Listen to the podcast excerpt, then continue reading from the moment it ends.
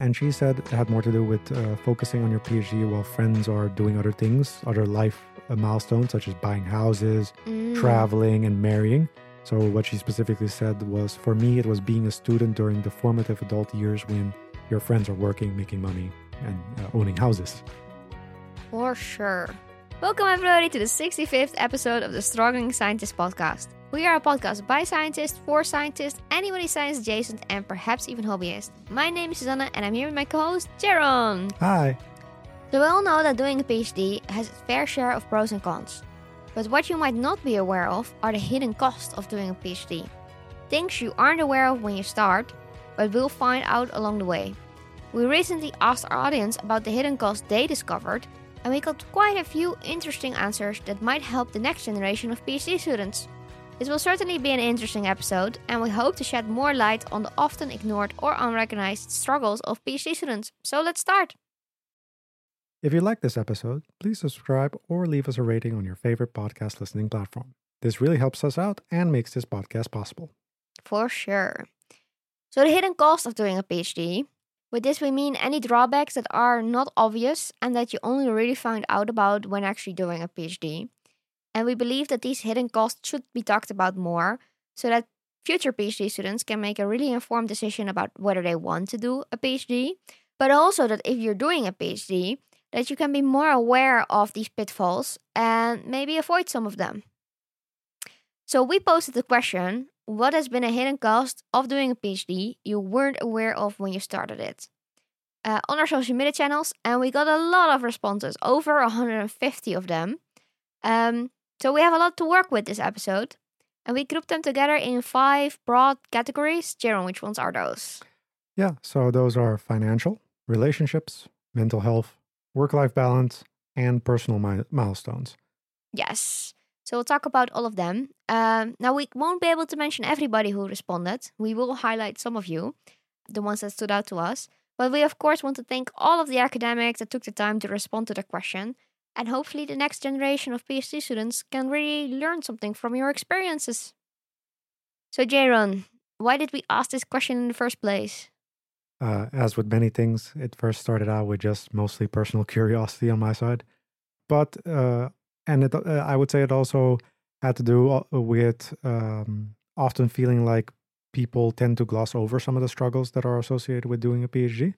Whether that's, you know, that it's difficult to post about it on online or really talk about it in more depth with people in, in certain circumstances. I don't know. But I figured I would just give people the opportunity to to air their grievances, as it were online uh, by yeah just asking it out and see what ca- uh, comes out of it. Uh, little did I know that we were going to get uh, over 150 replies, uh, so people really had a lot to say, and well, that that works out great for us that we get to share their what they want to say. For sure, it's definitely a topic that a lot of people also feel strongly about.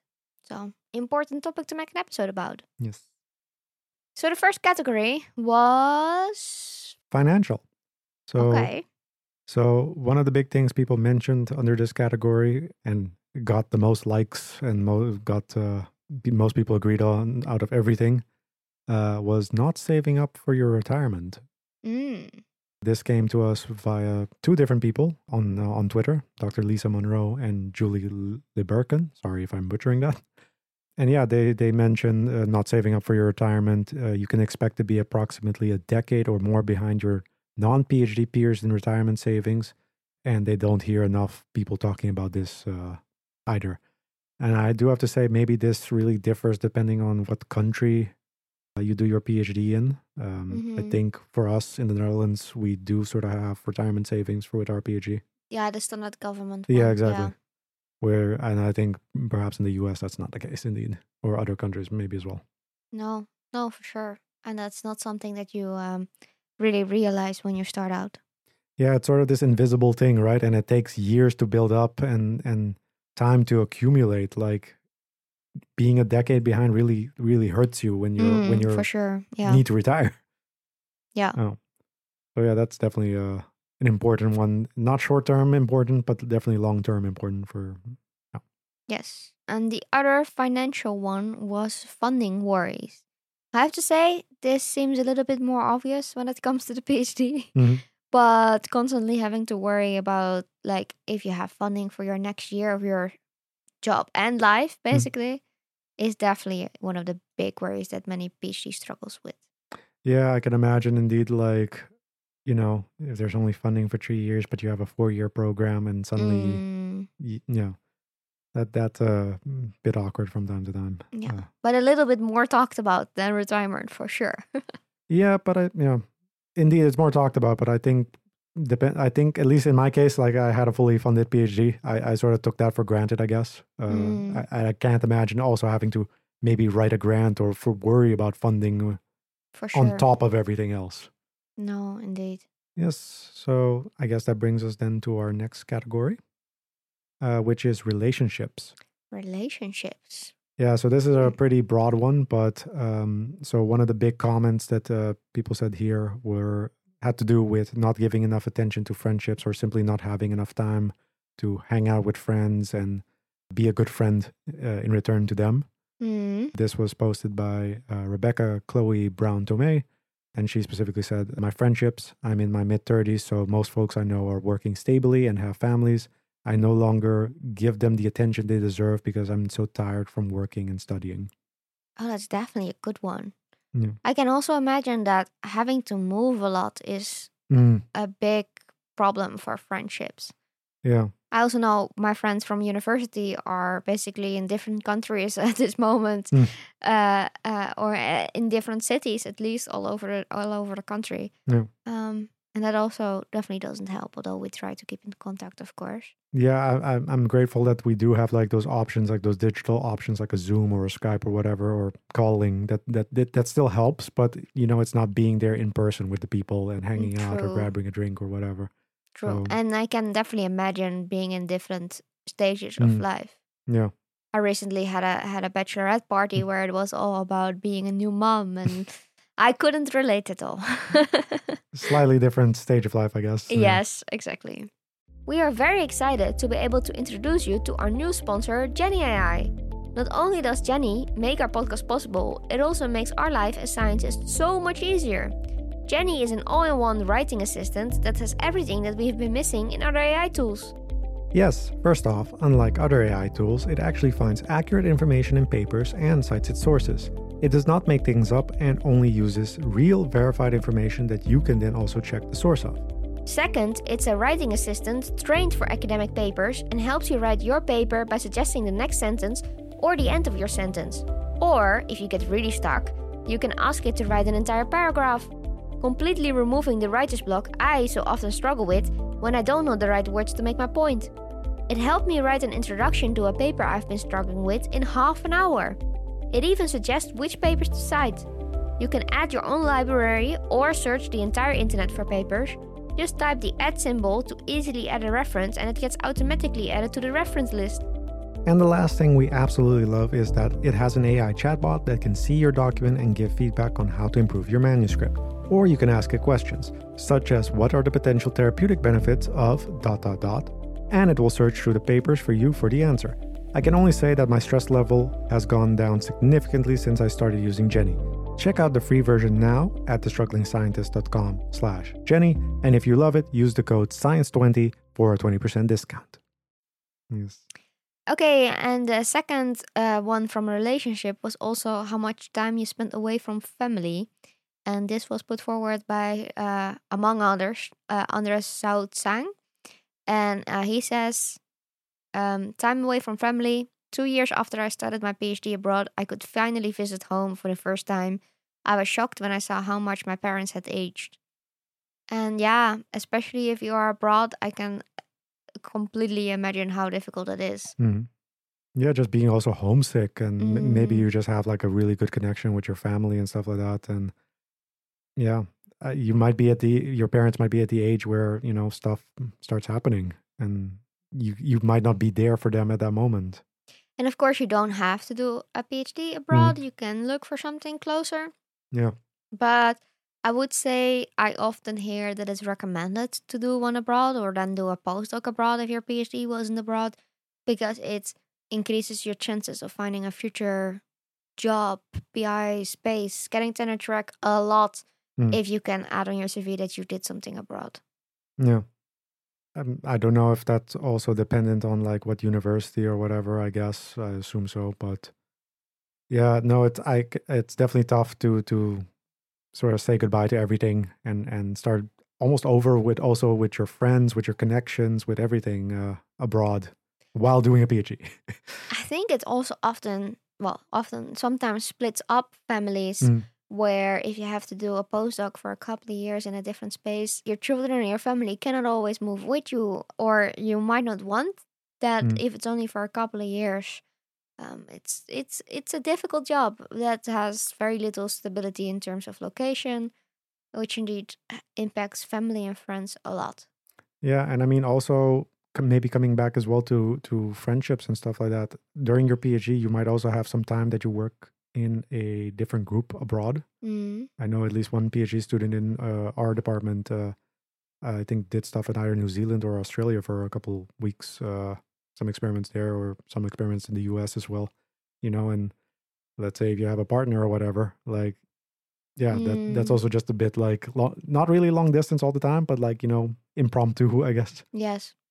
Now, of course, you do make new friends in the lab, and uh, especially if you have a lab with multiple international PhD students, you can get like really fun relationships with that.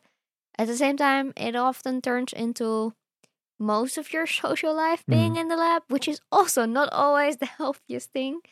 Um, Yeah, I think we'll we'll get into that in a bit. Of like, Mm. there's no real boundaries then anymore. no, indeed. Yes. Let's move on to mental health. Yes. Uh, yeah. So the the next topic that got brought up by uh, uh, one of uh, the accounts we love following on on Twitter or X now is from Academic Encouragement, and he said that this uh, really affected his confidence. Um, they said the PhD really took an emotional toll on them. There's there are millions of ways the PG will affect your confidence, no matter what you do, and often the outcomes of the work you put in is outside of your control learning to let go and trust in the unseen uh, has helped, but was a steep learning curve for me. yes, so much luck is involved and Mhm. so little is in your control. And then you also have PIs that have, or your professors that have an opinion about thing, and usually their say goes. And I can definitely see that that confidence can be affected there. Yeah, I mean, ultimately, all you can do is put in the effort that you you are able to do and just try your best and stuff like that. But sometimes it's just the the hypothesis is wrong. Yeah. There's nothing you can do about that. Sometimes you don't get the best project in the group that you know. And, And sometimes it's a real good moment for personal growth. Mhm. It's usually not fun, yeah, which personal growth rarely is. And if it really starts affecting your confidence, then that's definitely a, a not so not good effect of yes. doing a PhD. Yeah. Okay, the next emotional effect is that you can also become very lonely, which of course also has to do with not having friends or not having your family close by. Uh, and Lucy Coster, one of our followers, said, I wasn't aware of just how lonely it would be and the mental toll of that. But saying that, I do have some wonderful colleagues who support each other to combat this. Well, there you have the wonderful colleagues again. Um, that you can build really cool friendships with the other members in your lab. Yeah, no, for sure. Uh, I mean, we we I think that's the thing, right? Like ultimately, you you have to make friends with with your colleagues. Uh, you They work. understand also what you're Yeah, exactly. most. You have someone to talk to who understands indeed what you're what you're going through. Mm.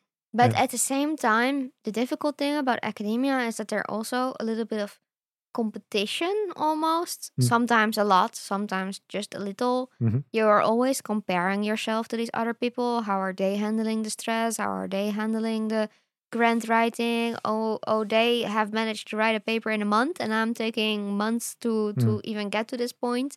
Um, so that that comparison can also make you feel really lonely Mhm. um, because it makes you feel very isolated and I guess also your confidence can get lost from that. No, for sure. I mean, that's the thing with the PhD, right? Like you don't get to see everyone's failures all the time. You just uh, get to see like they published a paper or Mm, they won a prize for a uh, giving a presentation and stuff like. You get to see the highlights, but not really all the the the problems, unless they specifically tell you that. yeah. So yeah, no, it can definitely it does get lonely. luckily we have each other. Mm, for sure. Yes. So Speaking of uh, relationships built in the in the that are unhealthy. Oh, unhealthy. I am very healthy. Thank you very much. yeah, me too. Hmm. Yeah, so I guess the last uh, topic that come got brought up for for the mental health section is sort of more. It's a pretty uh, not really exhaustive list, but it does hit quite a few different things related to mental health. And this was from, hopefully I'm pronouncing it correctly, uh, Karoltje on Twitter. Uh, and they said the mental health in general, so uh, lack of motivation, chronic exhaustion, stress related uh, GERD. I have never held something in so much contempt before as my PhD. If I could bo- go back in time, I would tell my younger self to not do the PhD. It's not worth the psychological and physical damage it's caused. So definitely an Mhm. intense PhD journey uh, for for for them.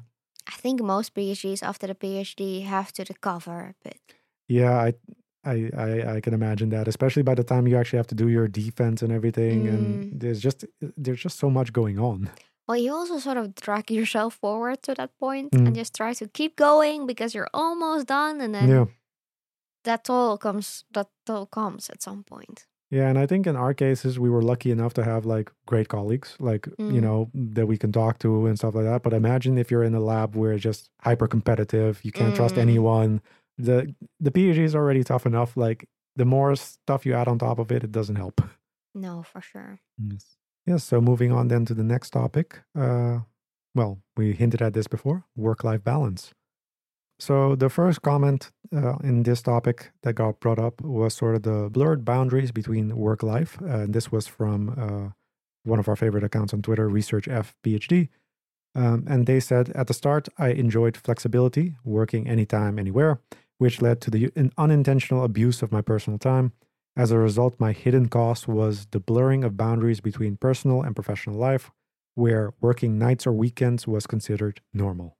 Yes, that that's for sure a difficult one, and I also love the flexibility. Mhm. Uh, but I also love the flexibility we have in podcast making, and that also tends to take Mm. up way more time than it should.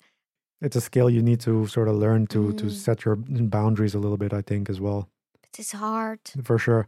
I mean, especially in our cases where we have cells in the weekend that need to be passage, right? It's like, there's uh, always a reason, and there's Mhm. always the thought that your experiment will just be finished a little bit sooner if Yeah. you just do this. And I have, I mean, at some point, uh, we talked about this in the in the cursed experiment. You Mhm. were you were in the hospital, Oh, yeah. uh, and I Oh, thought that the next morning I still had to go back to Mhm. save myself. yeah, and they all had fungus, so I was there for absolutely nothing, and I was completely destroyed. Mm. It's not worth it. no, It's not worth it. Um, that that week that you save, that, Mm. that you don't, you're not saving it. It will it will cost you somewhere else. no, exactly. I mean, I, it's sort of the the you need to balance out like how much productivity you want to try and get in or try to squeeze in like save an extra day if you do one more experiment or something faster Or if you just stay a little bit later. Yeah. You you will pay the price also in your energy levels and your motivation for it, Mm. and it will come back to bite you. i mean the more time you're spending on your research the less time you're spending on i don't know like staying healthy eating right getting enough sleep uh every your friends right so it it co- it comes at a cost somewhere else Yeah. You know, So the best thing you can do is uh, try to figure out how to set those boundaries. Uh, and the PhD is a good, w- unfortunately, is the way that we often tend to learn this the first the first go around, just because I guess we come from our bachelors or our masters and start our PhD where there was no real work life balance. It's studying. Hmm. Yeah. Yes. Mm. Okay, the next one is an interesting one. Uh, was brought up by Grant Jenkins, I Mm. think that you pronounce it like that.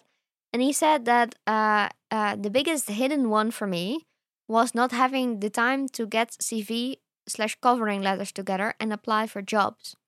Writing a PhD thesis and applying for jobs at the same time was beyond my ability, so I had to start the job hunt post PhD, so no wage.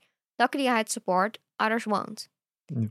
I can definitely imagine. You're already so overwhelmed with everything that you have to finish up and the deadlines you have to make and the people you need to email and everything, keeping everything together of something that you're literally doing for the first time ever. Mm. uh, with very little administrative support also often um, is is a lot and i mean putting off starting even cv and cover letters i mhm, i feel that No, for sure, right? And I mean, it's sort of like you, you. There's, how should I put this? The thesis deadline, the writing, the you need to be doing this. You're probably already behind on some deadlines. Mm, It's sort of like you're trying to just dig yourself out of that hole to finish this thing that you sort of put off the okay, but what's the next step, right? Like that bridge, we'll cross it when we get to it. And unfortunately, and it's also not something just what to put on your cv Mm. in terms of skills that you've learned during during the phd that's not something you get help with or No. get taught or if is any focus on during the PhD. It's just like write write your thesis, get those papers out, do the research. What comes after is basically not academia's problem. No, exactly. I mean, for most of us, like the last time we wrote a cover letter or prepared a CV was was when we applied. PhD. yeah, exactly, right. And there we did, probably didn't have all that much to put on it, and but that was also a very specific CV Mhm. where you just wanted to show what type of of um, methods you had Mhm. done. If you could qPCR, if you had experience with Western blot, things like that. Yeah. Nobody is interested if you are living academia that you can do a Western Yeah. Uh, so the CV has to look very, very, very different, and uh, that's difficult. Yeah, and I mean, probably that will require looking up online, learning about how to make a proper CV a proper thing, and seeing what people are doing nowadays, four or five years after you the last CV you wrote. So yeah, I mean, there, there's also just it. It just takes a lot of time. For sure. Yeah. So that then brings us, I guess, to our next, uh, and I think also our last uh, topic for this episode. the Mhm. personal milestones. Uh, and the biggest one here was uh, from Tanya. Uh, and she said uh, it was more, it had more to do with uh, focusing on your PhD while friends are doing other things, other life uh, milestones, such as buying houses, Mm. traveling, and marrying. So, what she specifically said was for me, it was being a student during the formative adult years when your friends are working, making money, and uh, owning houses. For sure. Yeah, it, Wouldn't we all love to own a house? no for sure. but then you don't know where you will end up, so you have no clue where to buy a house. And Yeah, then exactly right. I mean, especially if you want to stay in academia after your PhD, like, what do you do? Like, Mm, can you buy a house? I mean, you might suddenly, if like in our case, I we knew a PhD student who bought a house in the Netherlands and then moved to the to the US. for sure. So yeah, it, it's definitely a difficult thing, and, And that's only in case you have money to buy the house. you exactly like don't. yes, that that's like the next level of uh, Mhm. Yeah. But at the same time, we've also heard of PIs who are postponing or having uh, postponing like having children as well. So Yeah, because the tenure track process process is also intense and Yeah. ha- uh, yes, for sure. So it it I I don't think it necessarily gets better. that's the unfortunate bit of information that I was I, Yeah. I don't know how to uh I also feel I have put off some things Mhm. during the PhD because I thought that they would come later. And I shouldn't have. I, I felt like I had to focus on the PhD and, and on that. Mhm. But I should have taken more holidays and I should Mm. have traveled more and I should have done those things also. yeah. I mean our only excuse was uh, COVID. I think uh, that did sort Mm. of stop some stuff, but True. indeed like we we indeed should have But I had my experiments to finish, and my Yeah. cells wouldn't survive if I go a week on holiday because then I have to start everything over, and it's horrible. So no holidays. yeah. But I do think there are other PhD students who definitely do this better. For sure. And hopefully this episode will help them do it better. Yes. okay. Um, we also have another other one from Aporva, and um, she said that forgetting how fun I used to be was one of her main ones. Um, yeah. Yeah, I think it maybe is related to sort of the the friends and not being able to hang out with your friends and stuff like that. Like, right? Like you're so busy with your PhD and just doing experiments and stuff like that. And maybe you're you're a different person professionally than you are sort of privately, uh, with or with your friends and stuff like that. That you you just yeah you don't really get to have fun and enjoy your enjoy stuff anymore. but I'm sort of speculating on what she said. Yes. Well, also just the amount of energy you have left over at the end Mm. of the day is also not a lot. Yeah. Um.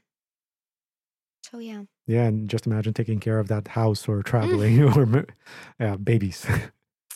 Oh no. yeah, and I can imagine those uh, life milestones get put off. Okay. So uh, those were our five main categor- categories. Of course, in the 150 uh, posts, we had a lot of different Mm. things, but we think they all kind of fell into those five.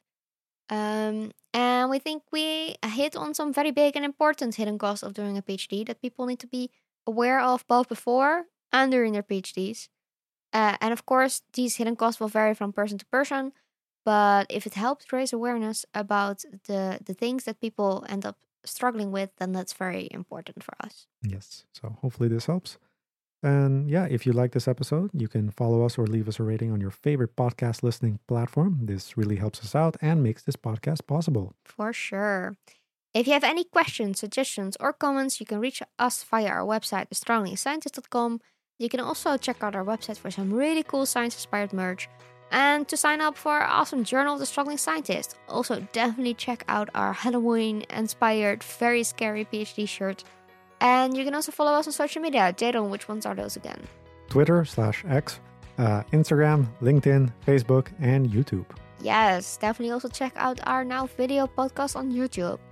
Thank you so much for listening, and we hope to see you again next time. Bye. Bye.